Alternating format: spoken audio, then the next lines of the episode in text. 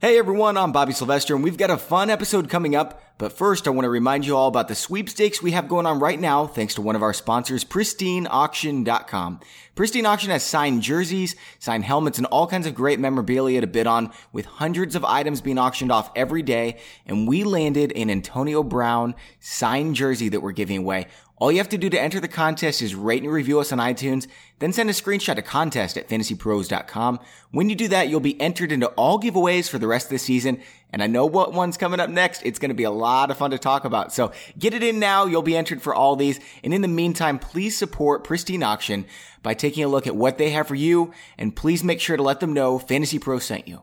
All right, on to the show.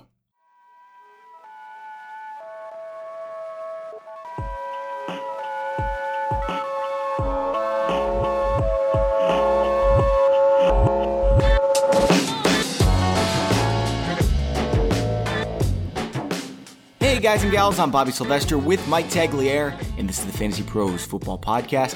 Tags, what's going on?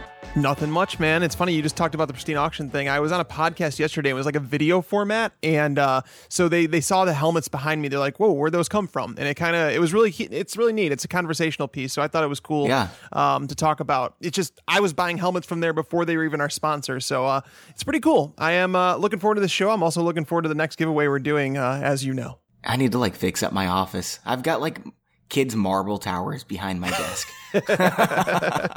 All right, so today we're going to be covering backup running backs. We're going to do the name that player game, then talk some auction strategy, and we're joined today by Fantasy Pros featured writer, jokester, and all around great guy, Dan Harris. Hey Dan, how's it going? Not bad, man. How are you? I'm doing good. You'll notice I'm trying to butter you up so that when you come on the, the baseball podcast next time, you'll give me easier trivia questions. Um, for those of you who don't listen to the baseball podcast, I usually ask the trivia questions, but we flipped it around last time so Dan, we could get Dan back on the show. That was his condition. He asked like the hardest questions in the world. Didn't even give me multiple choice. So I had to try really hard. And fortunately, I happen to remember that Babe Ruth held the single season record for total bases with 457 in 1921. I mean, who knows that stuff? Uh, otherwise, I mean, the listeners would have thought I didn't know anything, but Dan tried to make my life really hard. And, um, you know, we're going to be doing a contest today. Uh, Dan, are you excited about this? No, not even a little bit. Um, I, you know, I, I enjoy the trivia aspect of it, but I mean, obviously, we're all kind of analysts, so we ask tough questions. So I feel like I always feel dumb at the end. So it was nice to be able to turn the tables on you in the baseball podcast. But certainly, when I saw that there would be some sort of name that player thing again this time, I was not excited. that makes me so happy. I love listening to it when you guys do it to other people, but when I'm on, I, would rather skip it. But that's yeah. cool. We'll, we'll, we'll roll with the punches. Everyone's like plotting against me to try to break up my undefeated record with the name that player. I mean, tags is like tailoring the questions toward your skill set. I guarantee it. And Clinton, he's our producer, schedules it right when I eat lunch. But I'll tell you guys, I'm ahead of the curve. My stomach is all filled up with some hot sauce soup today. I'm ready to roll. Oh God, hot sauce soup! You and your food takes are horrible, man. You just need to just stop eating altogether. Well, man, like, I, what do you call it when you have chicken noodle soup? It's because the main ingredients are chicken and noodles. Mm-hmm. So, like, when your base is hot sauce, what what do you call it? That's a good question. I guess it depends on what else is in there. If it's just hot, hot sauce, sauce soup. soup. that's weird. I don't know, man. Last time I was here, we were talking about artichokes on our pizza, and that was really bummed me out for like a week. So I, I don't know what we're going to do with hot sauce soup over here. Everybody that comes on agrees with us on that one, Dan. Nobody really yeah. likes Bobby's take on that, and, and now hot sauce soup. I think I think we just need to move forward with the football questions. And, yeah, um, let's I, just get going. This is horrible. So the thing is, so so basically, the readers like if there's listeners out there, and you've been reading my articles, you're probably going to catch on to some of these name that players because now it's like I'm starting to put all this information that we talk about on the show into article form. You know, if you guys haven't seen, I've been doing player profiles like nonstop. So some of this stuff is from there, some of it's from different articles. So hopefully you guys have been reading up and uh, figuring out what it is that these players are. So if you guys are ready, I'm going to start with uh, we have three players. As you guys, if you guys have never heard this show before, it's called Name That Player. I'm going to give hints to these two, and uh, I'm going to let them kind of hash it out and figure out whoever gets it first. They obviously get the point for that. It's best of three. So Bobby is somehow undefeated. So Dan, can I have you step up this episode, I'll please? Try. I'll try, but it, I I could not hate this more. But I'm ready. I, I'm I'm focused. I'm ready to go. Let's do it. All right, here we go. First player. I saw a target on 31.2% of my routes in 2016, which was by far the most in the NFL. By comparison, the best wide receiver in the game, Julio Jones, was targeted on, on just 27% of his. So we're talking about a 4% increase in terms of targeted on his routes. Rob Gronkowski. Nope. I finished with fewer than 600 receiving yards, but somehow Oh. snuck into the top 15 wide receivers. Davante Adams. Nope. DeAndre Hopkins? Nope. I'm the number one wide receiver on my team, though I may not be made for that. Travis Kelce. Nope. I used to play special teams, but not Golden anymore. Tate. Nope. What is going on here? I have gold teeth. That doesn't help me. It should it should help. It should help. I play for the Kansas City Chiefs. Tyreek Hill? Yes. Thank goodness. Yes. Tyreek Hill was targeted on 31.2% of his routes in 2016. Are you kidding me? No, that was definitely the most uh, among any wide receiver, and he was a top 15 receiver despite having fewer than 600 receiving yards. That's uh, that's madness. I honestly just did not believe that he was targeted. Yeah, That that's what, that's what I was that thinking was really too. what it was. Honestly, when I was pausing, I was just like, "Well, I can't be." But basically, by process of elimination, there was nobody else left on the Chiefs. I So thought I thought for a second like Chris Conley because he's amazing, mm-hmm. like, b- better than Tyreek Hill. But I was like, oh, he didn't. He Your didn't have that obsession many with touchdowns. Chris Conley, by the way, is one of the most bizarre things that I've ever It's- seen in it's- fantasy. it's right? disturbing. It's weird. It's very It weird. It is. I hope it pans out for him though. It's the artichoke hearts on pizza of fantasy takes. I you mean, know if, what if Bobby can get Kevin White and Chris Conley on the field at the same time, like I'm pretty sure that Bobby would never come out of his room. Yeah, I really hope both those guys blow up this year because you'll go down as a fantasy football legend no matter what you do for the rest of your fantasy He would. career. It's hundred percent true. If you throw enough stuff on the wall, well, something will stick. All right, you guys ready for player number two? yes. All right. Probably not, man. I'm so humiliated after that last one. I mean, Dan beat me on one question. I don't. Yeah, well, I don't I'm, know. I'm I not don't, maybe we proud of should that one this. either, so let's go. All right, guys, you guys better be able to get this one before I tell you what team he plays for. Um, I've seen 26 red zone targets over the last two years and have scored In each of the last two years? No, no, over the last two years combined, and I have scored 16 touchdowns on Dante those 26 tar- targets. No. I rank just 21st in targets among tight ends over the last two years, but I've actually scored 18 touchdowns in that time, which is more than any other tight end in the league. Kyle Rudolph. Nope. Jordan Reed. Nope. I've only played Delanie 21 Walker. games in the last two years. Jordan. Ru- No, you already said Jordan Reed. Oh, crud. There are actually just four wide receivers who have scored more touchdowns than me over the last two years, despite me playing just 21 games. Antonio Gates. Nope. With all that being said, I rank just 16th in yards among tight ends over the last two years, making people question where I'm being drafted. Jimmy Graham. Nope. I Tyler play for the Cincinnati Bengals. Yes, yes. right. You did it right as I was about to say that. So, Dan, Wow. wow. Dan takes the second one. I mean, there there are like four tight ends left in the game, frankly. So I, although Yeah. I am winning, I take no pride in in winning. Oh, I mean, I guess a little pride, but not really. Yeah, all right, little right, Eifert. Okay, that makes sense. It's it's a conspiracy. It's a conspiracy. All right. So, Bobby, I'm going to give you la- last chance so you don't, you're not shut out. We have one more player here. All right. I didn't catch 40 passes last year, and I finished with less than 500 receiving yards, but I finished top 12 at my position. And no, I'm not a running back. Top twelve at his position. Uh, Coby Fleener. Nope. My 53 targets ranked 27th at my position, and I was Jack out, Doyle. and I was out targeted by a guy on my team almost two to one. Martellus Bennett. Nope. Hunter Henry.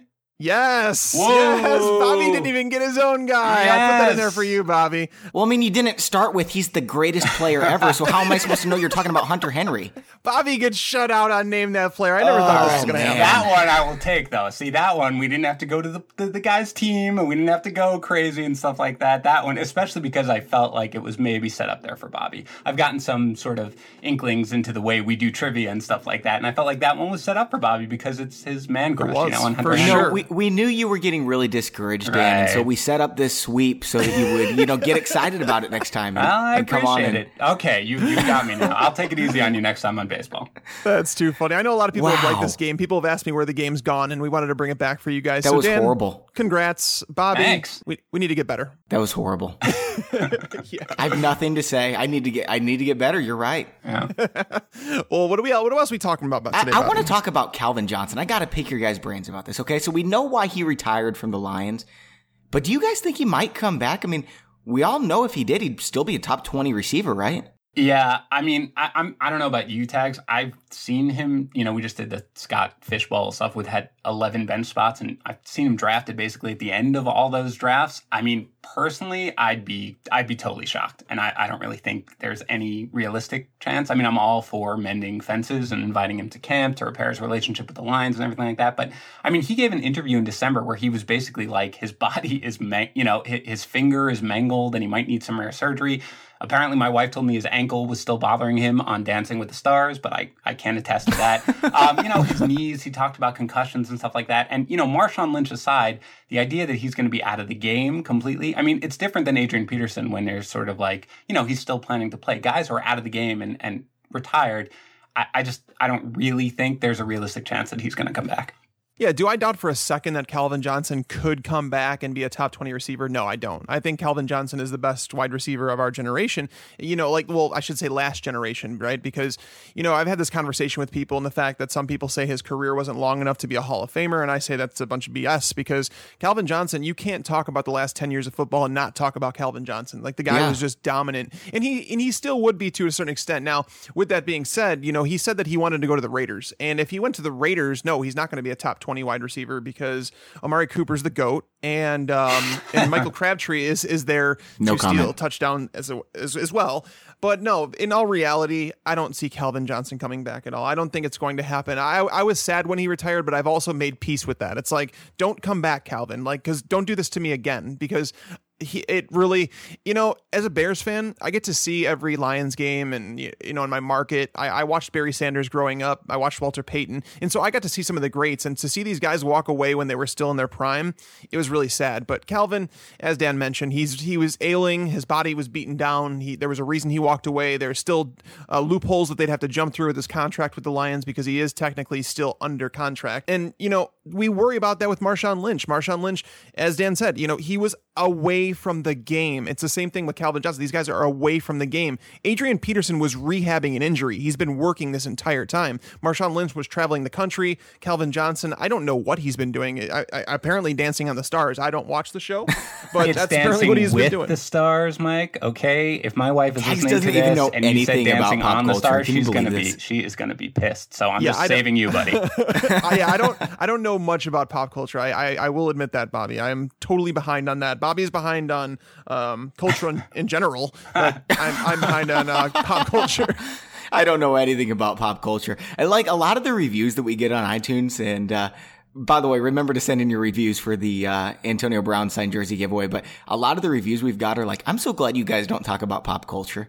Because I'm, I'm, and here know, we are. It's because I don't know anything. Yeah. By the way, I do feel like we all have kids. I feel like you reach a point where all of a sudden you have kids and you just completely lose any sense of what is going on in like pop culture world, right? I feel like I went from being like a young guy who kind of knew what was going on in the world outside of sports, and now I know absolutely nothing except Paw Patrol and Daniel Tiger's Neighborhood and things like that. And that's yeah, for sure, yep. for sure. So my I used to get up and watch NFL Network every morning, and now I get up and I watch Mickey Mouse, and my son makes me watch this. Uh, you know, you guys know, like I don't know if you guys are old enough to remember this, but Denver the Last Dinosaur. It was a it was a cartoon from when like I was like a little kid, and um, it's you know on on YouTube you're able to watch all these videos, and it's like the theme song. He sings along to this Denver the Dinosaur song, like he like mouths to it. He he doesn't talk yet, but it is uh it puts him in a good mood in the morning. So that's what my morning is filled with. Yeah, yeah, that's right. That's what our lives are like now.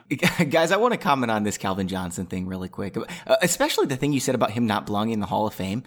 A lot of people don't realize this, but with how many years he played, if you take those years compared to Jerry Rice, first nine years or whatever it was, Calvin Johnson was better.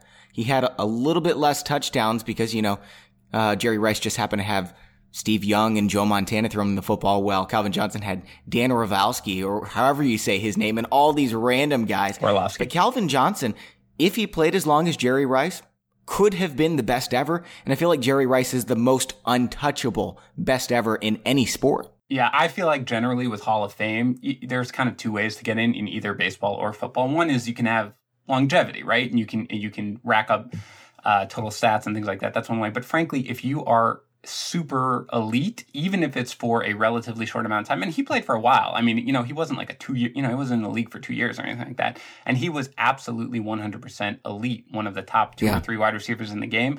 certainly that's got to get in. So he, he's obviously, I, I, mean, I haven't really followed it, frankly, but if there are people talking that he shouldn't be in the Hall of Fame, that's to me, that's just crazy talk. He's an obvious Hall of Famer. Yeah. Tags, Dan, do you guys think that if Randy Moss came back today and Calvin Johnson, and we'll toss Terrell Owens in there as well, do you think all three of them would be top 30 receivers in football? No, I think the game's passed those guys by, and, and it's not to say they couldn't play. And, like Randy Moss, we saw him, you know, with the Titans towards, eh, you know, and then the, the Patriots. Obviously, that's a different story. But I, I think at some point we have to say enough's enough, and uh, these guys are just past the point. I think Calvin Johnson would be the one that I would bet on because he's still, what is he, thirty one years old? Yeah, I think so. Yeah, I don't know. I still think I'd bet on Randy Moss. That guy was pretty dang good. Yeah, I, yeah, I, I sure like was. how you said that Jerry Rice was the most untouchable greatest of all time, and I don't, I don't necessarily agree with that. I think Jordan, to me, is uh, the, the greatest all time, unquestioned. See, I don't think Jordan is the greatest of all time in basketball, though. That's- I think Bill is- Russell is. Yeah, I think that Bill, he- Bill I- Russell won 11 championships. He never lost a championship in high school, in college.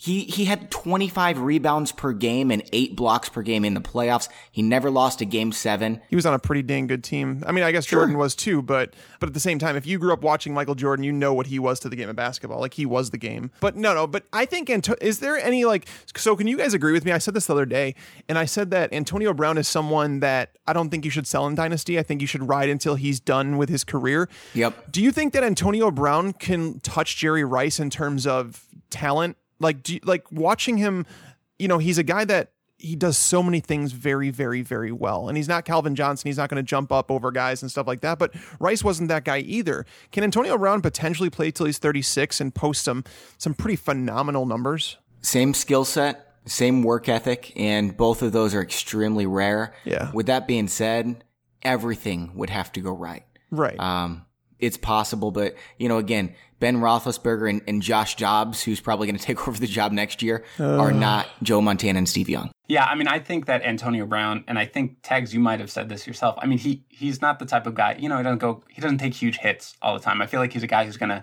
probably age well, and he does have sort of a similar skill set. Rice, though, how productive he remained until his late years was was mm-hmm. so just bizarre, almost. You know what I mean? That I honestly couldn't predict that any current wide receiver could ever continue to do that. But if there was one guy that could do it, it would be a guy like Brown for sure. yeah. Yeah, and the time frame that he did it in. It's not like it was this uh, this pass happy league or whatever. Correct. You know, defensive backs had a lot more leeway to play physical too. I, I think if you send Antonio Brown back there, even if you put him with those Hall of Fame quarterbacks, I don't really think it's probably close. I think the stats for Brown might end up in the same neighborhood, but um, you know, probably not the touchdowns. Yeah, I just pulled up Jerry Rice's numbers. It's just stupid. Like from the age 36 to 40, he had three 1,000 yard seasons. Like that's Right. just stupid. And Yeah. that's the deal, right? That that's the thing. You cannot at this point predict that for anybody, no matter how good they are. A guy like Brown, you just can't really Right, they realistically move say on. exactly. He's like the Bartolo Colon of football players. right. Oh God,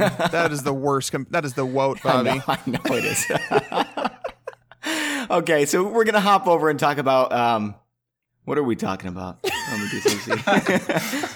All right, so we're gonna hop over and talk about backup running backs here in a second. But first, I want to step back and tell you about one of the sponsors of today's show, RTSports.com. That's real time fantasy sports. They have everything you're looking for in fantasy football this year. They have award winning commissioner services with fully customizable leagues, a killer app, and perhaps most exciting are their best ball and actively managed leagues. Get this. They're also legal operators in New York, Missouri, Colorado, and most states. So if you're bumming out on missing out on a lot of this action, you can likely still play rtsports.com slash pros. They've paid out millions to winners. Again, that's rtsports.com slash pros. And please be sure to type pros so they know we sent you. All right, guys, backup running backs. And, you know, there's a lot of theory out there about the handcuff strategy in general. You know, whether or not you should handcuff your star players, whether or not you should get these, you know, situations where we don't know who the starter is going to be and you just get the number 25 and 30 running back on the board from the same team. How do you guys feel about this general strategy? And then we'll talk about some of the players. Dan, you're first. Um, I feel like as a general matter, people have pretty strong feelings about this, and I hate to say it, but I don't really. I mean, generally, I'm not like a handcuff guy. I'm not a guy who kind of goes for the platoon. I think there are a few reasons. I mean, I think number one is we don't usually know who the handcuff is. We might think we do, but I mean, Good point. right? Last year, everybody wanted Charles Sims as Doug Martin's handcuff, but it was Jacquizz Rodgers who wound up doing it. You know what I mean? Jamaal Charles owner, they always took Knile Davis, but that was Charcandrick West a couple of years ago who did it. So I feel like number one, even if we think we do, we don't always know who the handcuff is. Number two, it's tough to burn a roster spot for a significant amount of time, right? You draft a handcuff, that's fine. And if your guy gets injured in the first few weeks, that's great. You've got his backup. But frankly, if he doesn't, there are bye weeks. It's tough. It's tough to just burn a roster spot for a long period of time. So I feel like when I do it, I'm usually wind up cutting them. And the third is, frankly, most handcuffs, you know, there are some Derrick Henry, obviously, guys like that, but most of them aren't all that good. And if they were, they would be starters. So you wait and you hold for the handcuff.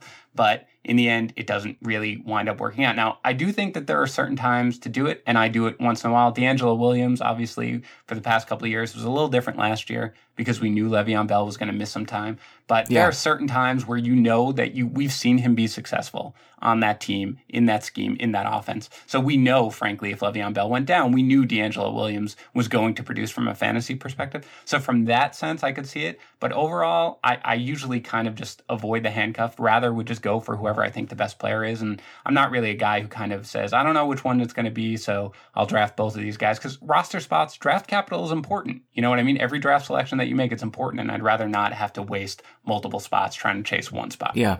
What do you think, Tags? So the the difficult part here, there's two arguments. The one argument is that you know if you grab someone like James Conner, he could win you the league if Le'Veon Bell goes down. I get that side of the argument, I really do, because yeah, you know you I. Do you want to take James Conner over someone like Cole Beasley? Cole Beasley is not going to help you win yes, your league, but they're going. That's what I'm saying is they're going in the same range. So I understand the argument for that, but I also understand understand the argument is that you don't want to bet on an injury. So if Le'Veon Bell, let's say he doesn't get hurt in the first two weeks, first three weeks, you know, like I don't know how far we have to go out to make this point, but let's say it's the first three weeks, okay, he doesn't get hurt, and you are literally keeping on James Conner on your bench when there's guys on the waiver wire over those first one or two weeks. That is, there, those are the most important weeks of your league to pay attention to the waiver wire because there's things that we may have missed in the depth chart. Let's say that Kevin White is all of a sudden the number one receiver for the Chicago Bears when everybody else was drafting Cameron Meredith as that guy. All of a sudden Kevin White is going to be like the hot pickup. You don't want to miss out on guys like that, like Allen Hurns a couple years ago. You know, like he took off.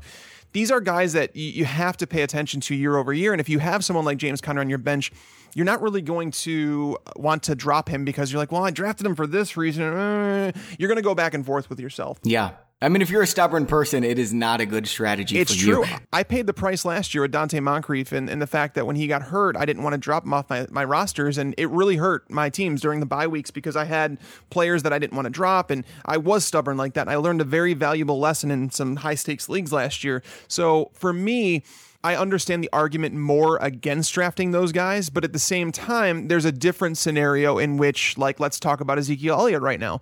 Darren McFadden is a guy that you'd want to draft. You know, he, he's starting to move up draft boards. There was someone that said on Twitter the other day that I believe this guy covers the Cowboys, saying that you may want to draft Darren McFadden in the sixth or the seventh round. At that point, he's not a handcuff. Like right yep. now, like he's been for the last, you know, last few months. Like he wasn't even being drafted in most drafts. But Darren McFadden is someone that people kind of forget. McFadden he finished. Did you know, do you guys know that he finished number four in rushing yards in 2015? People t- people seem to forget that, and but he only scored. He started like 10 games, right? Well, he started most of the year, but the thing is, he only scored three touchdowns, which is why he yeah. wasn't like this big stud in fantasy. That, but the Dallas Cowboys team was really hurting with Tony Romo hurt. You know, the, the backup quarterbacks yeah. playing awful, Dez Bryant getting hurt, so he didn't really get many scoring opportunities. With that being said, this offense is in a very different place now with with Dak Prescott. So if you're able to get someone like Darren McFadden when Ezekiel Elliott is being threatened to be suspended anywhere from one to six games, yeah, that's when I talk about it. You know, Jacquizz Rodgers will be usable for a couple weeks. Terrance West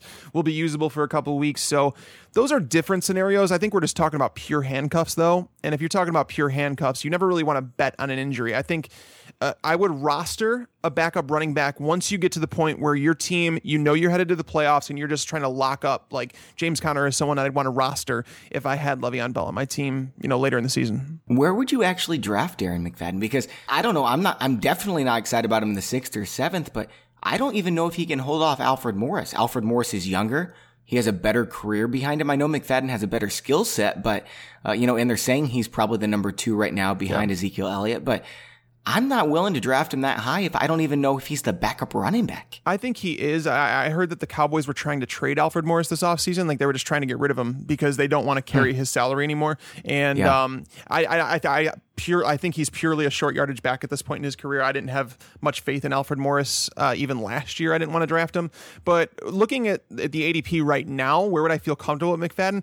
I'd probably draft him over guys like Jeremy Hill. Uh, and you know Jeremy Hill's right around that number 4950 running back range.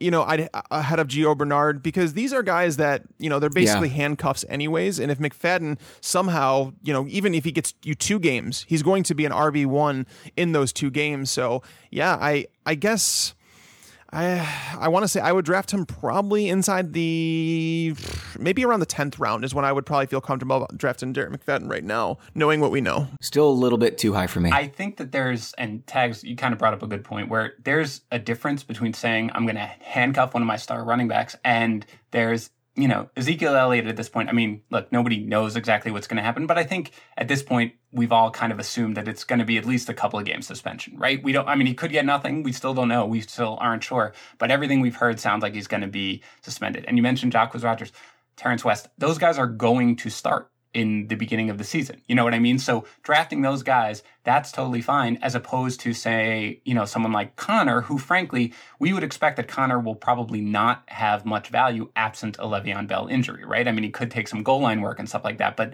Le'Veon Bell, if he's healthy, you're not going to assume, yeah, I'm going to be starting James Conner any given week exactly. absent, right? So I think that there's a difference with that. I think my point is honestly, if I feel like drafting a guy like McFadden, I don't really think necessarily that the fact that I own Zeke or do not own Zeke is the determining factor. At that point, you're sort of like, well, if the choice is Cole Beasley, who's a guy who's not really going to do all that much, and I'm fine at wide receiver and I'd rather go upside, I might draft that a guy who is quote unquote handcuffed, somebody like Jonathan Williams, right? If LeSean McCoy goes down, Jonathan Williams could be a league winner or something like that. He has the upside. And so I could see wasting a late pick on stuff like that. But if I've got to spend somewhere in, you know, the seventh round, the eighth round where you still feel like you're drafting usable guys, I'm probably just going to pass. But again, the big thing for me is I'm not necessarily looking to handcuff my own guys. A guy like McFadden, he's going to have value regardless necessarily Agree. of if I own Zeke. You know what I mean? Yeah, I'm not worried about handcuff my own guys at all. I mean, uh, you know, if you're drafting someone in the sixth or seventh round, like a Derrick Henry, that, that's a reach for Derrick Henry even. Um, but if you are, they've got to be starting for you virtually every week. And that's not McFadden. It might be McFadden for the first two weeks. Uh, maybe it happens again later in the season, but that is way, way too high. Now you talk about James Conner. I've mentioned this strategy before where if I do my draft early enough, like not the last week before the season starts, I refuse to draft a kicker. Um, hopefully you're not playing in a kicker league, but if you are, don't draft a kicker. You can always pick up a replacement level player who's virtually the same as the best kicker in the league on the very last second. And until then, you might as well own a backup running back for a team that loves giving tons of touches to their starting running back. If Le'Veon Bell goes down in the preseason, and it could happen. I mean, there's probably what, 7, 8% chance one starting running back is almost certainly going to go down in the preseason. If it happens to be Le'Veon Bell and you have James Conner, you get an RB1 with your last round pick. So that's where I love drafting. With that being said, I'm not drafting him in the 12th or 13th round, just banking that Bell gets hurt. It's kind of just like, you know, a just in case thing. Yeah, for sure. And and like just understand that if you draft someone like that in the last round, that you, you have to be okay to drop him. That's, exactly. I think that's the expectation here is that it, no, like if you draft Darren McFadden in well, let's say in the eleventh round, and then Ezekiel Elliott, we find out he's not suspended. You have to be okay to drop a player like that and, and, and move on and get one of those guys that takes off in week one that we kind of didn't see coming. There's a there's a guy on our team, the Fantasy Pros team. We do a uh, a work league together, and we did keepers until this year he kept Carlos Williams last year. Okay. His name's Alon, uh, hashtag heartthrob. And Alon kept Carlos Williams and he was so stubborn about the decision he made that he kept him the entire season. I mean, if you do something like that, if you draft someone in the 11th round, you're probably going to hang on to him for a long time, even if you're a reasonable person. Um, but you know, and if you keep someone, you're, you're going to hang on to him for a long time. But that Buffalo Bills situation, it was a great one. We ended up seeing what Mike Gillislee did. He led the NFL in yards per carry. They had 29 rushing touchdowns. And now the backup is Jonathan Williams. You alluded to him earlier, Dan. Tags, tell us what you think about Jonathan Williams. If McCoy goes down, is he going to be an RB1? And even if McCoy doesn't go down, is Jonathan Williams a flex worthy play some weeks? That's the question, right? Is we don't know if Mike Gillislee is that special. I, we know that LeSean McCoy is special. We know that he's like a top tier running back. We don't know if Jonathan Williams is that guy. We don't know if he can go out there. We know and, their offensive line's really special. Yes, their offensive line created over two and a half yards before contact last year, which was like by far and away the best in the NFL. Now, the offense is changing. They're not going to have as many rushing attempts. I can bank on that without Rex Ryan there. So, Jonathan Williams is one of those very interesting handcuffs, and I, I understand why people would want to grab him, but at the same time, he's not stealing the job from LeSean McCoy. Like, there's a 0% chance that Jonathan Williams overtakes LeSean McCoy as the starting running back of the team. Whereas, like, if you're looking at someone like Rob Kelley and Samaje Perine, it's a lot different. Even even CJ Prosise, you look further down, uh, it's just not going to happen with LeSean McCoy. So Jonathan Williams is, is purely a handcuff, and he falls into the category of those guys that if I get later in the season, like let's say I'm in week eight, I'm sitting there at six and two, I know I'm going to be, I, I know I'm going to yeah. be in the playoffs and all that. Yes, that's when I stop holding on to a, a hopeful on my bench and I snag someone like Jonathan Williams because if for some reason something happened to LeSean McCoy, it could destroy your team if you don't have someone to replace him. And it just so happens that Jonathan Williams would be his direct handcuff. So I do like the situation. I just don't know if we know if Jonathan Williams is talented enough to handle that situation. And, and if on top of that, if Buffalo would trust him giving him, you know, 18 touches a game. So I know Tags loves DeAndre Washington. So Dan, I want to ask you about DeAndre Washington or Jonathan Williams. DeAndre Washington, as you guys know, backup running back for Marshawn Lynch in Oakland. He was really good when he got a chance. Another great offensive line. I think Washington is more skilled. I prefer him by a little bit. Dan, where do you stand on these two? Um, I think between the two, I would prefer uh, Jonathan Williams, and there's a couple of reasons. First, I, I Okay. love the Raiders situation. I, I don't know about you guys. I, I mean, if possible, I will own negative shares of Marshawn Lynch this year. I am I am floored by his ADP tags. You and I did that expert mock a couple of weeks back, and Jake Ciely, who's great and is incredibly accurate, I think he took him in the middle of the second round, and I remember Yeah. being completely Well, that kind of changes my opinion. I trust well, right, Jake Ciely. I, I completely agree because Jake is amazing. You know what I mean? So I was like, re- but I, this has always sort of stuck out to me as like a PR stunt. Do you know his jersey is the top selling jersey right now in all of the NFL? Yes, the Marshawn Lynch Oakland Raiders jersey. So it's always just seemed weird. Anyway.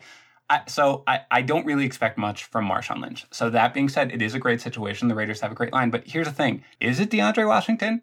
Or is it Jalen Richard? I mean, last Right. year, Oh, right? He, yeah. Washington averaged seven and a half touches per game and 24 touches in the two games that Latavius Murray missed. Jalen Richard, he averaged seven touches a game and 20 in the two games that he missed. So basically, they were an exact handcuff situation. They're kind of similar backs. You know, they're smaller and they're decent pass catchers. Now, my guess would be of the two guys, I'd probably prefer Washington. But if Marshawn Lynch went down, then I think it would be closer to a 50-50 split. Whereas in Buffalo, I'm pretty Great sure, point. you know, that if if McCoy went down, and he obviously has been nicked up a lot, um, that it's just going to be Jonathan Williams, and that's great. And the other thing about Williams is, look, the last two seasons, both Karlos Williams and Mike Gillislee, they finished as top 36 running backs on the season, and they were top 10 in the games that McCoy missed entirely. Now, obviously, tags you alluded to it, it's a little bit of a different game because Rex Ryan and his ground and pound, you know, it's not there anymore, but it still is obviously, you know, it's a great line, absolutely. I, I like um, Jonathan Williams. You know, I feel like casual owners see that he was third on the draft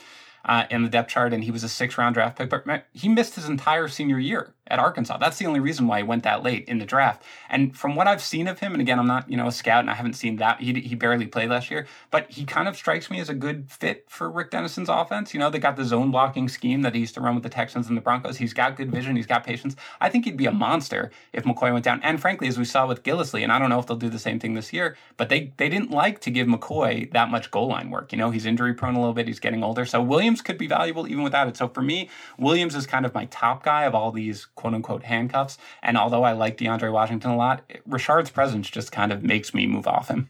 Yeah, I think I think both of you guys are right in the fact like like Bobby, you started talking about DeAndre Washington, you know, hearing Dan talk about uh, Jonathan Williams. It's funny even before Dan said anything, like all those points that he said are correct, and that's the thing you can't dis- you can't dispute that. I uh, I redid my projections yesterday. I kind of went through all the teams and looked at it again, and as much as I like DeAndre Washington, there is no guarantee that he would be the direct handcuff that he would all of a sudden get seventy percent of the touches, you know, like we wanted him to. Jalen Richard is a guy that saw thirty nine targets last year compared to Washington's 23. So is like Washington being a smaller guy, they didn't even use him as much in the passing game. So there are concerns there. I think DeAndre yeah. Washington happens to be more talented, which is why I think that I've, I've put him in the lottery ticket more often than not. And, you know, talking about a Raiders team that's going to have game scripts that are probably going to fit what his skill set does. Whereas Jonathan Williams and the Bills, their defense is definitely gone in reverse. I don't think that their team's going to be very good this year.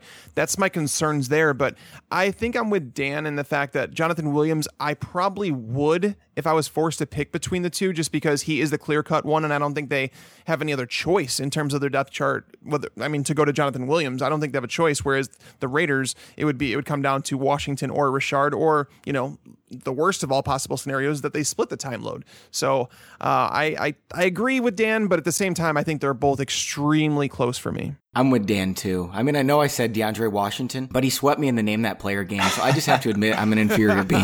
no, honestly, I think the thing with Williams is that Gillislee, I, I don't know. Like Tag Two said it too. I really don't know how good Mike Gillislee is. I have no idea. I'm certainly not as high on him this year going in, but that's really more for Patriots uh, reasons. But for me, look, Williams is a guy who I feel like, frankly, in a pinch, you're gonna be able to flex him during bye weeks and stuff like that, regardless of if McCoy is healthy or not. And I don't think the same can be said necessarily for DeAndre Washington unless Lynch is injured. So for me, that's kind of the tiebreaker. And of all the handcuffs, I think Williams is honestly the guy who I would most want to own because I really do think he could be a difference maker if there is an injury. Now, I've got two more handcuffs for you guys before we move on to talk about auction drafts. And these two aren't as exciting.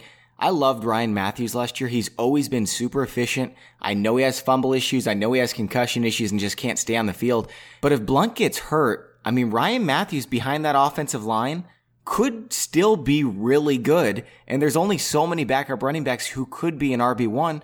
I actually think Mathews is one of them. So hold on. I want to stop this right here because if Ryan Mathews is on the Eagles come opening day, Ryan Mathews should be starting over LeGarrette Blunt. I don't think he's a handcuff. I think LeGarrette. I think so too. I think LeGarrette Blunt is the one that needs to be coming off the bench. Yeah. And it's it's really odd to see that Ryan Mathews hasn't been cut because I know that a lot of people have been expecting that to happen for quite some time. But there was something I saw the other day as they're waiting. It's going to be cheaper for them to cut him later on. But at the same time, LeGarrette Blunt has openly said to the media, he said, "I don't know what my role is on this team." He basically just went to whatever team wanted him that that would pay him anything because nobody wanted LeGarrette Blunt, and I think it's for good reason. I'm not a big LeGarrette Blunt fan.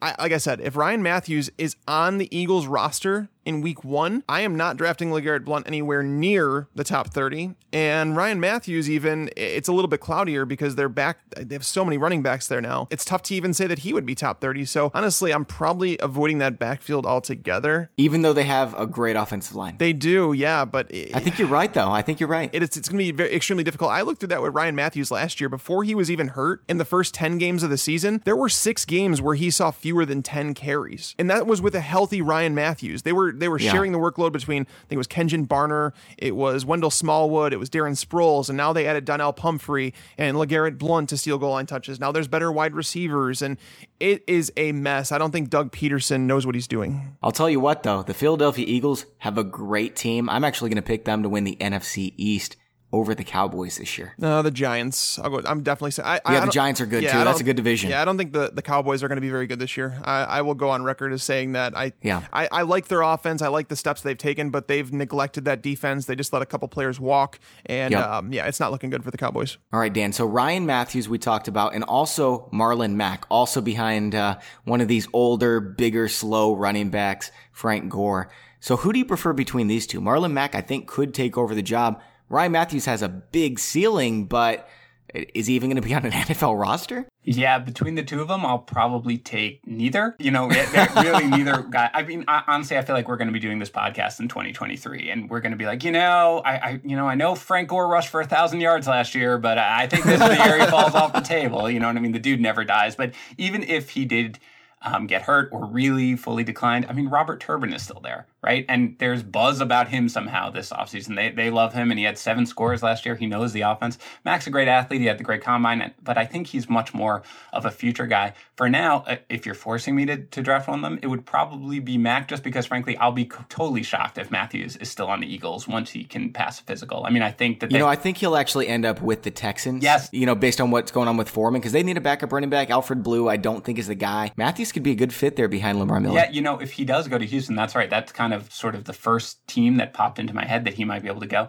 I'd like him a lot better there. I mean, Tags talked about it. The Eagles have so many running backs at this point, so I really would be not interested in basically at all if he went to the Eagles. If he went to Houston and he was sort of backing up Lamar Miller, who gets nicked up all the time, and he might, you know, maybe he could have more of a role there. I might prefer him, but me, I'm not targeting. And they're not going to cut him the next time he fumbles. Yeah, right. I mean, Eagles fans are mad at Ryan Mathews. Texans fans don't really probably know yeah, much about it. Yeah, exactly. Well, either way, I don't really like either guy. I mean, that you know, Marlon Mack. I, you know, we always. I feel like fantasy owners generally we like kind of the unknown rather than the known. And Ryan Mathews is kind of a known quantity. He's good. He's talented, but you know, he, he we don't think of him as a superstar. Whereas Marlon Marlon Mack, you know, obviously in that offense, we think, wow, if he took over, but I, I don't think he's going to. So between the two, I'd take Mack. But again, that's me sort of assuming that Ryan Mathews is going to get cut and land somewhere as a pure backup. So Mack's going about number 50 right now for running backs.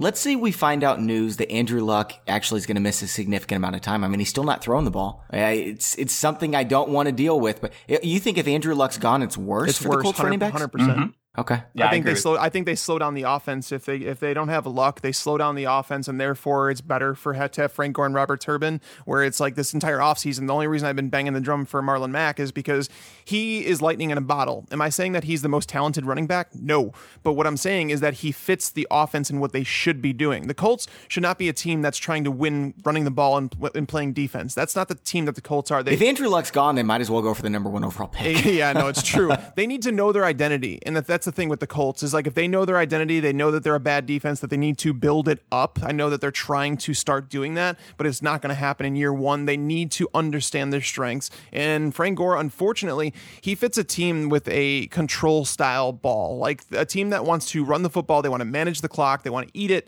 and they can stop teams on defense. That's what Frank Gore is for. That's arguably what Robert Turbin is for too. And and Turbin's been getting hyped this offseason saying he's going to have a bigger role this year because he earned it. And I can't disagree. I like Turbin. He was really good on the goal line last year, and I think regardless, Marlon Mack's not going to have the goal line work, uh, but he is lightning in the bottle. He's a guy that could play in the no huddle offense. You'll live with his inefficiencies in between the tackles in order to take advantage of what he can do, what Frank Gore can't do. Frank Gore cannot break an 80 yard run. He can't catch a pass out of the backfield for 60 yards right now. Marlon Mack can do that every single week. He gives you that upside. So for me, if Luck's there, I think Mack needs to find his way into the field. They need to put him on the field uh, and kind of find out what they have there. And then, you know, if Luck's not there, just light the Colts on fire. Okay, guys, auction drafts. I love auction drafts. If you guys haven't done an auction draft before, I know it takes a long time, but it is the absolute most fun part about fantasy sports, in my opinion. I love trading, but auction drafts, they take the cake. Um, so I guess what I want to ask, Dan, you've written extensive articles on auction draft strategy. I want to pick your brain on how you prepare for auction drafts. Yeah, sure. So I, I feel like I kind of divide it into three steps. One is I create my values. The second is I divide my players into tiers. And the third is I create a spending plan for the auction. So, I mean, in baseball, because it's a rotisserie format and stuff like that, I feel like your, your auction values have to be precise. And I, I never go over those values. I don't know about you guys, but for me in a fantasy football auctions, the the values that I come up with are much more of a guide. Um, I, am not sort of married to them. Absolutely, I'm strict, strict to it. I will not pass. I'm it. not going to do that in in fantasy football because I feel like I've been to fantasy football auctions that are just completely bananas. You know what I mean? You, you go in there and we'll probably talk about it later, but every auction is different. And I feel like I'm not going to be somebody who's just going to hang out because you cannot afford to completely miss on the top 20 or 25 players. You're going to have to be able to be a little flexible. But uh, uh, honestly, at this point, and we're all super busy, we all do stuff, I do my own projections at this point, but for the most part, when I'm doing auctions, because I do a lot of them, I do use the FantasyPros auction calculator, and it's mostly because I assume that Bobby's had tons of input into it, and Bobby is super nerdy, and I feel like so there's enough of nerdness that goes in them that I feel like I can trust them. But again, I kind of, I, yeah, you're welcome, buddy. I, I think I kind of cross reference them with my own sort of projections, and they're usually pretty close because it uses consensus projections. But anyway, you can do them yourself, but it takes uh, a long time and create your own auction value. So anyway, you got to have auction values that you kind of feel if you put in your own league settings. Then I do tiers where you just basically obviously take similar caliber players in the same position group and you kind of break them down by tiers. That's important. Obviously, it's however you feel kind of uh, the cutoffs are. And it's important, you know, it helps guide your auction, helps you know when to go that extra dollar, when to back off. You can feel comfortable with the prices. If you know, if you see what David Johnson's going for, you can feel pretty confident you know what Le'Veon Bell is going to go for and stuff like that. And your spending plan, and for me, this is always the most important thing. I mean, you need your values and you need your tiers. But you've got to have a spending plan. Break it down by position. You can't be married to it, right? Okay, so last year I had a league buying two running backs. I divided up. I said, I think I'm going to go in planning to spend $60 on running backs based on previous prices. I said, you know, I'll, I'll, spend about 40 on one and 20 on the other based on that. But in the end, things kind of happened and I spent 27 on one and 28 on the other, which meant I took that extra $5 and I moved it over to wide receivers and stuff like that. I always do an Excel spreadsheet with formulas. So if I have a 38 and a 22 plan for my running backs, which total 60, but then I spend $50 on my top running back, I know automatically by just putting in 50 instead of the 38, I'm $12 over my current budget if I keep my same spending plan. And that allows me to sort of adjust it on the fly just to make sure that my total budget is always equaling 200. So essentially, it's three steps create your values, create your tiers, and then build a spending plan going in. That to me, again, is kind of the most critical part. Tags, what do you do to plan, man? So I think you touched on a lot of it. I, I am different in the fact that I don't hold myself to anything in regards to position wise. I don't go in saying I want to spend uh, so much per position because I think that's almost like going into a snake draft and saying that I want to do the zero RB strategy or I want to do a different strategy. Like I don't ever do that. I, I just go in looking for value, and I think the best way to do that is to practice. And the, the people that don't like auction draft are, are the people that aren't really that into fantasy football. And I hate to say it that way, but but the reason that people that the diehards love auctions is because you must come prepared. Like you cannot wing it like you do in a snake draft. Like I can show up to if someone invited me to a draft right after the show and I didn't even have my cheat sheet, I could just go and I could be fine. I could just draft a team mm-hmm. and I'd be okay. I cannot yeah. do that in an auction. You have to have the values of players like readily available. And you know, there's there's so many different cheat sheets you can go out there and you really have to know your league settings. You really have to know, you know, the salary cap and your league mates. So for me, what I do is, and I know it's self promotion here, but I used it before I, I, worked for FantasyPros. So I can I honestly say that the Draft Wizard is the best thing to practice with because it's the greatest thing yes. in the whole world, greater than hot sauce soup. Ugh. Well, anything's better than that, but it's better than a lot of things. I, I think we could agree on that. where you can go in there and mess with your auction values. Like I know, so Brad Evans invited me into one of his leagues last year, and it was a it was an industry like auction league, and it was a two quarterback one, and I didn't do too very many two quarterback leagues. So I was like, man, I really need to practice. So I went in and I like I finessed the, this cheat sheet where I had the values down. I loved it. I was doing mock drafts and I was ending up with the team that I wanted because I had these values in place. And yeah, and so I, I, I, nailed that draft. Like I, I dominated it. I ended up losing a couple players, but I finished third in that league. Um, but I knew I nailed the draft because I was down the values. But my basic, my tips that I would say, if you really want a player, you have your list, you know your values. If you really want a, player, be willing to pay a few extra dollars. Maybe, but I never go higher than maybe three or five bucks over, uh, just because you have to know your limit. Don't be too protective of your money because you don't want to have money left over at the end and think, damn, I could have got that guy if I would have spent one more dollar. That's why you always say, you know, I'm willing to go three over if I really, really want a guy. Because that draft that I was talking about, it started and I threw up Aaron Rodgers. I thought people were going to overpay. It was a two quarterback league and I had my value on him and I think I had it set at like $41, something like that and I put him up for auction. I ended up getting him for I think it was 31 and I was like oh, I was like wow, man, you've got to be kidding No, and me. I thought to myself I'm like, "Man, did I did I overpay? Did I get this cheat sheet wrong? Are they am I wrong?" And then next up, I nominated Cam Newton cuz I, I was like someone's going to overpay. I don't even like Cam. I got him for like $27 and he was like 35 on my list. So I was like, "Hmm." And then as the draft went on, people started to realize kind of what happened. Someone paid uh, I want to say it was like Carson Palmer. They paid like 27, which was like the same price that I got Cam wow. Newton for. So it was Cam like, Newton was the number one QB last year. No, he was. Well, going into the season. Well, right, right. He was supposed to be, but I wasn't willing to pay that. But it just goes to show if you have your values, trust them. Trust yep. your values. And if and if you're like, wow, nobody's like around me taking these players, you're going to see it happen later in the draft. And there's a lot more to, to auctions. I know we're going to try and talk about as much as we can, but that's my general thing is just go in with a strategy like a cheat sheet and understand that you can vary off that but trust it and and the reason and the only way that you can trust it is if you practice and you practice and you you you, you get it to the point where you know your cheat sheet is good yeah, I, love a lot of the things you said. Um, I, I, disagree with you guys a little bit. Like you say, you can go three to five dollars over.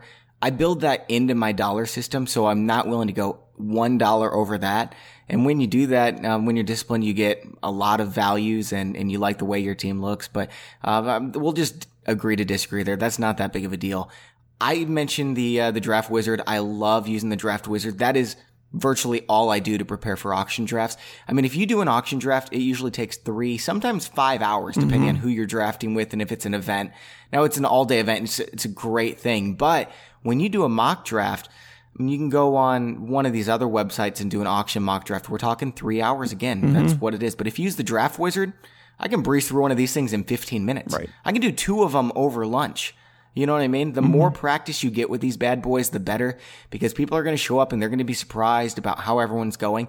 If you've gone into your draft and you've done 20 mock drafts, you know exactly what's going to happen. And Draft Wizard does a great job of simulating that. So uh, it's one of the best things on our site is this auction mock draft simulator. Yeah. What else helps though too is to keep track of everyone else's spending. Like some people underestimate that. If you're doing a live auction draft, bring your laptop and set up the Draft Wizard because you can yep. link it to your live. You can sync it. Yes, you can sync it to your live draft, and I, that's exactly what I did in Brad's league. Is so that I was able to see like you're like okay these positions are gone. This person has this much money, and what it does it automatically keeps track of the max bid that someone can have for a player while filling all of their roster slots, and it's it's so helpful. Like I said, if you don't, it's hard to, to get this all to come across over a podcast, but if you go in there and you check it out, you will be more prepared than ever for uh, an auction draft. And on top of that, you're going to be ready draft day because you could sync it right up with your draft. And the one other thing I'll say about the the sort of practicing with the auctions is that it allows you kind of to see how you like to build your team best. Because if you're not that familiar with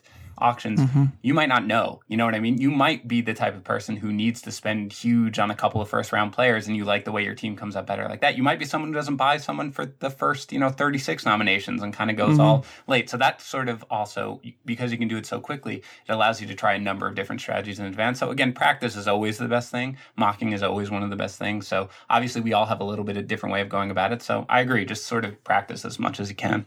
So I've got a few random tips for you guys here, and I want you guys to chip in your ideas as well. Um, when I'm bringing up players in the draft, do not waste an opportunity. You look at who's in your draft. Okay, they're all Bengals fans.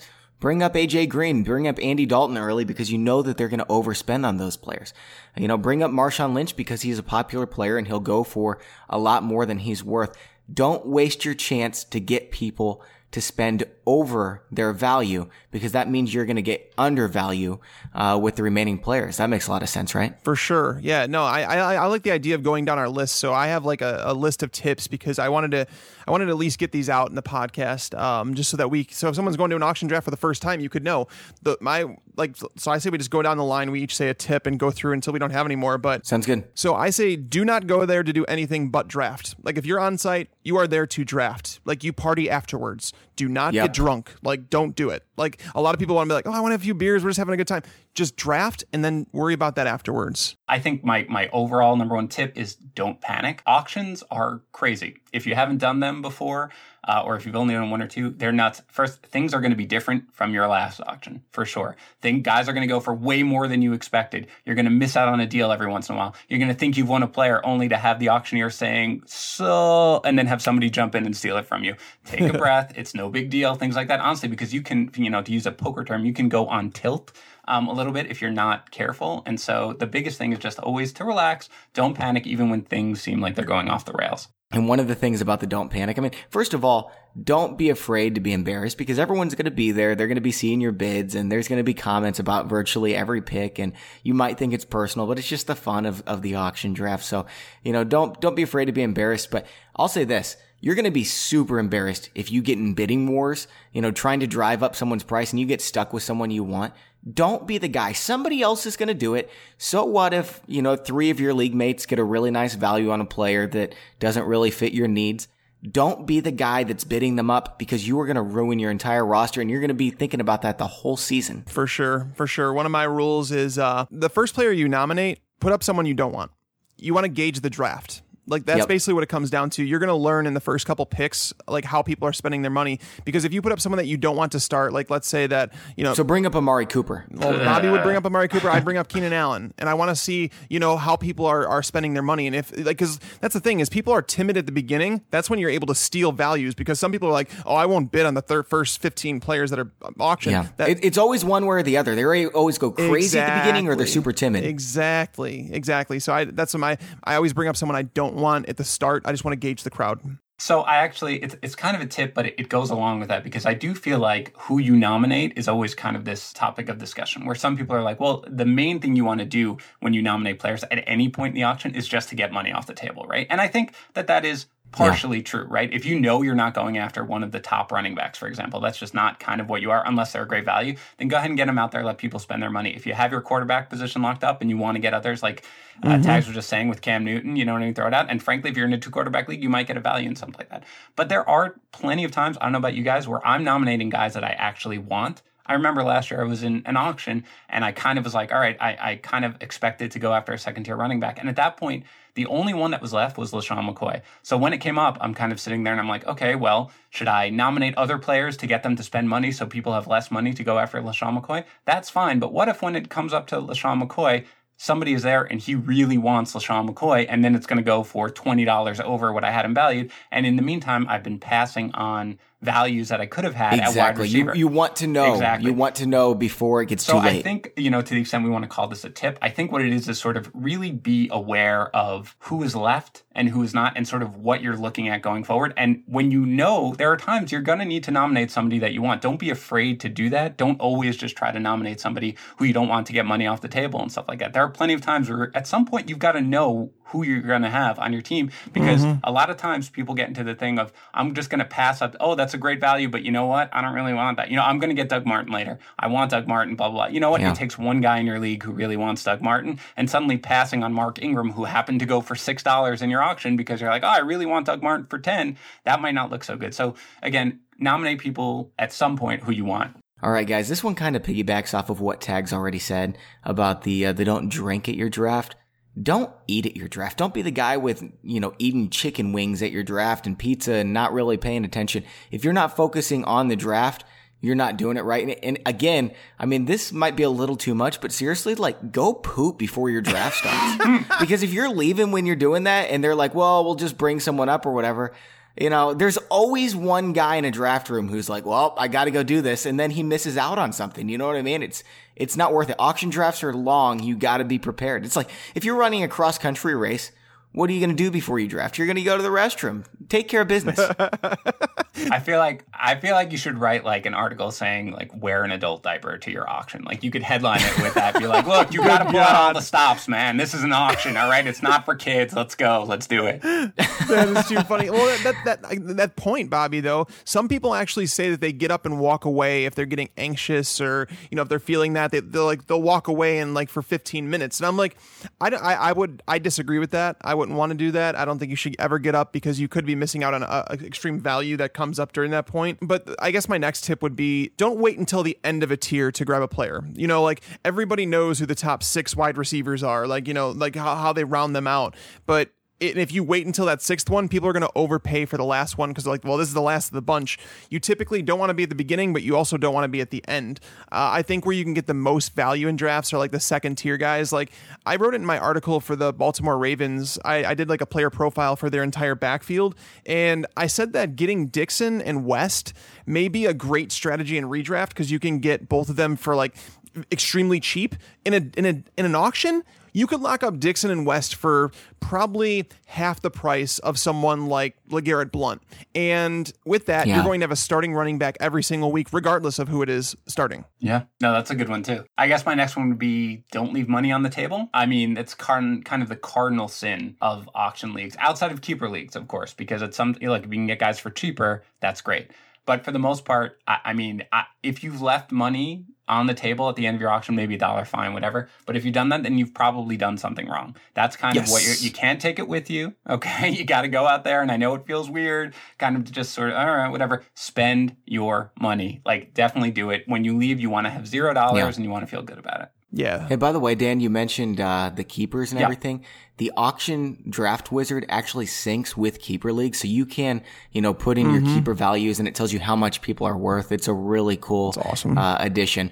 Um, now, I've got one more tip that's worth mentioning, and this one isn't as important, but I found it to be useful. And I know it's going to sound ridiculous, but I, I actually did this as a joke the first time, but I do it every single auction draft from now on. I wear a suit and a tie when I go to an auction draft because it gets people off their game just a little bit. They think you're joking around and it intimidates them a little thinking that you're, uh, you know, being really serious. And then I'm the guy that's t- trash talking and making fun of them. Like if I'm, if I'm prepared enough, I don't have to pay as close of attention because I can trash talk people and throw them off their game. Because like you said, Dan, people are prone to panic. And if you're the guy that's trash talking them, I mean, they're uh, you know they're falling into uh, these bidding wars and all kinds of stuff like that. Man, I feel like Tags and I are all given like crazy stuff, and you're like, look, wear a diaper and then wear a suit, and you're good to go in an auction, right? Like that. those are the Bobby Sylvester fantasy auction tips.